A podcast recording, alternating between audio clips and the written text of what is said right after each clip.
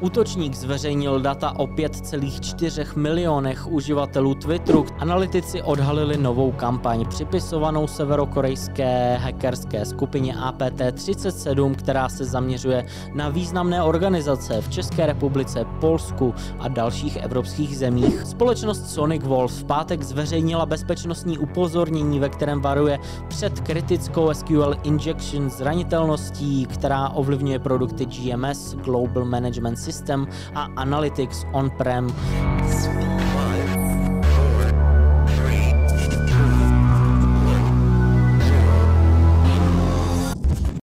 Hezký den dámy a pánové, mé jméno je Stanislav Novotný a já vás vítám u další epizody Ale v Security Castu. Aplikace, která tvrdila, že lze skrze ní provádět DDoS útoky proti internetové infrastruktuře Ruska, ve skutečnosti tajně instalovala malware do zařízení pro ukrajinských aktivistů. Jak popisují výzkumníci ze skupiny Threat Analysis Group společnosti Google, skupina Turla, podporovaná Moskvou, vytvořila webovou stránku, která se vydává za stránku ukrajinského pluku Azov. Na té falešné webové stránce byli uživatelé vyzváni, aby aby si stáhli nástroj, který údajně zahltí ruské webové stránky nežádoucím provozem. Aplikace se samozřejmě nenachází na uh, oficiálním Google Play Store, ale na uh, stránce z obchodu třetí strany. Existuje Android aplikace, která se jmenuje Stop War, která má právě za cíl zahltit ruské webové stránky požadavky a právě tuhle aplikaci se asi ta ruská Cyber Azov eh, aplikace nejspíš snaží napodobit. Místo zvýšení objemu provozu na ruských eh, webových stránkách, ale tahle falešná aplikace navštíví ruské webové stránky. Eh, oni tvrdí, že na ně útočí pouze jednou eh, a to ve i zjevné snaze schromáždit informace o těch proukrajinských aktivistech, kteří by byli v pokušení takový nástroj použít. Tenhle falešný nástroj skupiny Turla tak sice nepředstavoval žádné větší bezpečnostní riziko nebo hrozbu, eh, ale je jasné, že eh, útoky téhle skupiny, které v minulosti prováděli, byly úspěšné eh, a tak bez pochyby budou útoky různých typů vymýšlet i dále na Ukrajině ještě zůstaneme.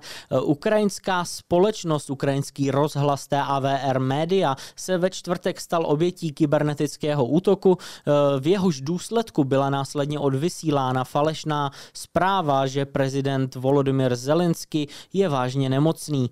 Eh, tenhle Kijevský holding zastřešuje devět velkých rozhlasových stanic na Ukrajině, mezi něž patří například Hit FM, Radio Rock, Skiffs FM, Radio Relax, Melody FM, Naše rádio, Radio Jazz, Classic Radio, Re, Radio Bayraktar. Eh, v samostatném příspěvku na Facebooku společnost AVR Media zveřejnila, že její servery a sítě byly kompromitovány, napadeny kybernetickým útokem a že pracují na vyřešení toho problému. Společnost také zdůraznila, že žádné informace o zdravotních problémech eh, prezidenta Ukrajiny nejsou pravdivé. Původce toho průniku do sítě společnosti není znám. Eh, v rámci nebo v souvislosti s tím ukrajinský CERT rovněž varoval před PowerPoint dokumenty s makry, které byly použity k nasazení eh, malwareu agent Tesla, zaměřeného na státní organizace v zemi.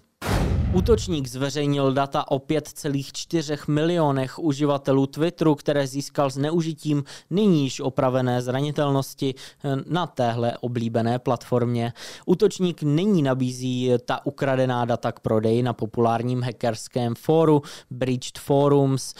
Už v lednu byla na serveru Hacker zveřejněna zpráva, která tvrdila, že byla objevena zranitelnost, kterou může útočník zneužít eh, k nalezení účtu na Twitteru podle přidruženého telefonního čísla nebo e-mailu. A to i v případě, že uživatel tuhle možnost v nastavení eh, ochrany soukromí eh, zakázal. Ta zneužitá zranitelnost umožňovala jakékoliv třetí straně bez jakéhokoliv ověření získat Twitter ID, což se téměř téměř rovná získání uživatelského jména toho účtu libovolného uživatele, a to zadáním telefonního čísla nebo e-mailu, i přesto, že, jak jsem zmiňoval, uživatel tuhle funkci zakázal v nastavení v soukromí.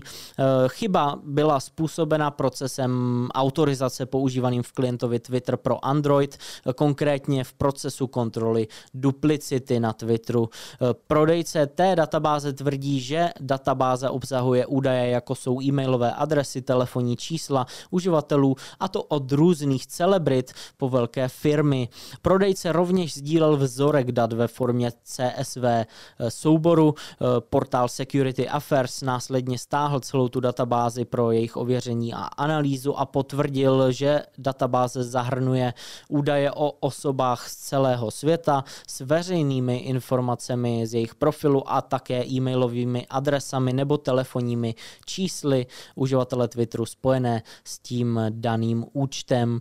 Prodejce sdělil Restore Privacy, že za celou databázi požaduje nejméně 30 tisíc dolarů. Americké ministerstvo spravedlnosti zabavilo bitcoiny v hodnotě půl milionu dolarů severokorejským aktérům, kteří použili ransomware Maui k útoku na několik organizací po celém světě. Už v květnu roku 2021 napadli útočníci servery zdravotnického střediska v okrese Kansas. Kansaská nemocnice se následně rozhodla zaplatit výkupné ve výši asi 100 tisíc dolarů eh, v bitcoinech, aby následně obdržela eh, dekryptor a obnovila zašifrované soubory. Kansaské zdravotní středisko také informovalo FBI, která incident vyšetřila a dokázala identifikovat do té doby neznámý ransomware Maui a vysledovat, že platba byla provedena pračkami peněz se sídlem v Číně. Severokorejští státní aktéři použili ransomware Maui k zašifrování serverů poskytujících zdravotnické služby, včetně služeb elektronických zdravotních záznamů, diagnostických intranetových a dalších služeb. Ve zprávě Stairwell Threat Report Maui Ransomware také stojí, že se jedná o ransomware nebo o malware, který je kompletně řízen lidmi. Analytici odhalili novou kampaň připisovanou severokorejské hackerské skupině APT-37, která se zaměřuje na významné organizace v České republice, Polsku a dalších evropských zemích. V téhle kampani útočníci používají malware známý jako koni, trošský kůň pro vzdálený přístup neboli RAT RAT, který je schopný vytvořit persistenci a provádět eskalaci oprávnění. Malware koni je od roku 2014 spojován se severokorejskými kybernetickými útoky a naposledy se objevil ve spear phishing kampani zaměřené na ruské ministerstvo zahraničních věcí.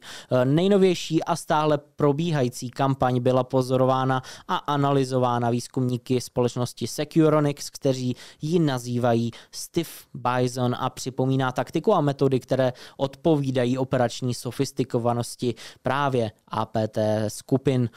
Útok Stiff Bison začíná klasicky příchodem phishingového e-mailu s archivní přílohou obsahující dokument aplikace Word, který je pojmenovaný missile.docx a soubor se zástupcem systému Windows weapons.docs.lnk.lnk. No a po otevření eh, souboru LNK se spustí kód, který v souboru docx najde PowerShell script s kódováním v base 64, naváže C2 komunikaci a stáhne další dva soubory weapons.doc a vp.vbs. Stažený dokument je pouze návnada, vydává se za zprávu ruské válečné zpravodajské Olky Boževy.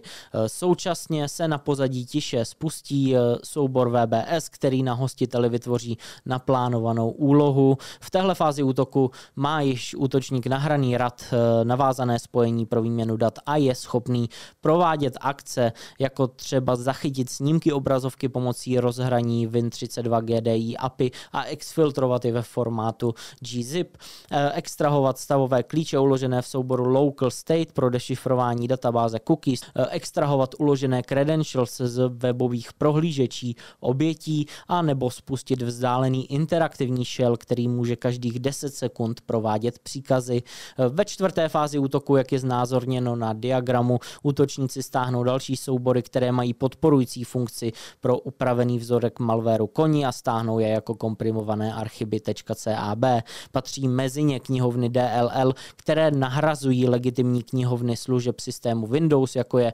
VPC SVC v systém 32, která je využívána ke spouštění příkazů v operačním systému s vyššími uživatelskými právy. Ačkoliv taktika a soubor nástrojů ukazují na skupinu APT37, Securonix ve svém reportu zdůrazňuje, že za kampaní Steve Bison může klidně stát APT28, známá také jako Fancy Bear. Zdá se, že mezi IP adresami poskytovatelem hostingu a názvy hostitelů existuje přímá souvislost mezi tímto útokem a historickými údaji, které jsme dříve získali od skupiny Fancy Bear. Stálo v tom reportu. Státem sponzorované skupiny se často snaží napodobit TTP jiných obratných APT skupin, aby tak zahladili svou stopu a účelně zmátli právě analytiky, takže šance, že eh, byl tenhle eh, typ útoku chybně přiřazený, je v tomhle případě celkem vysoká. Společnost Sonic Wolf v pátek zveřejnila bezpečnostní upozornění, ve kterém varuje před kritickou SQL injection zranitelností, která ovlivňuje produkty GMS, Global Management System a Analytics on-prem. Sonic Vault PSIRT důrazně doporučuje, aby organizace používající uvedenou verzi Analytics on-prem okamžitě aktualizovali na příslušnou opravenou verzi. Varoval takhle Sonic ve svém doporučení. Zranitelnost je sledovaná jako CVE 2000 2022 22280 a umožňuje už jak jsem zmínil, provádět SQL injection. Má stupeň závažnosti 9,4, což ji řadí do kategorie kritická a je zneužitelná ze sítě, aniž by vyžadovala ověření nebo interakci uživatele, přičemž má také nízkou složitost útoku. Společnost Sonic Wall dodala, že si zatím není vědoma žádných zpráv o aktivním zneužívání téhle zranitelnosti ani o existenci proof of conceptu eh, pro její zneužití. Takže pro minimalizaci šancí útočníků zneužít právě tuhle zranitelnost je zásadní použít dostupné bezpečnostní aktualizace. V současné době totiž není k dispozici žádné jiné řešení téhle zranitelnosti. No a nakonec dnešní epizody rada od, ode mě v podobě mýmu, jak se zaručeně vyhnout bezpečnostnímu incidentu ve vaší firmě. No a to je ode mě pro tenhle týden všechno. Odebírejte kanál Alef Security pro další informace, novinky nebo rozhovory z oblasti kybernetické bezpečnosti a já se na vás budu těšit jako vždy příští pondělí naslyšenou.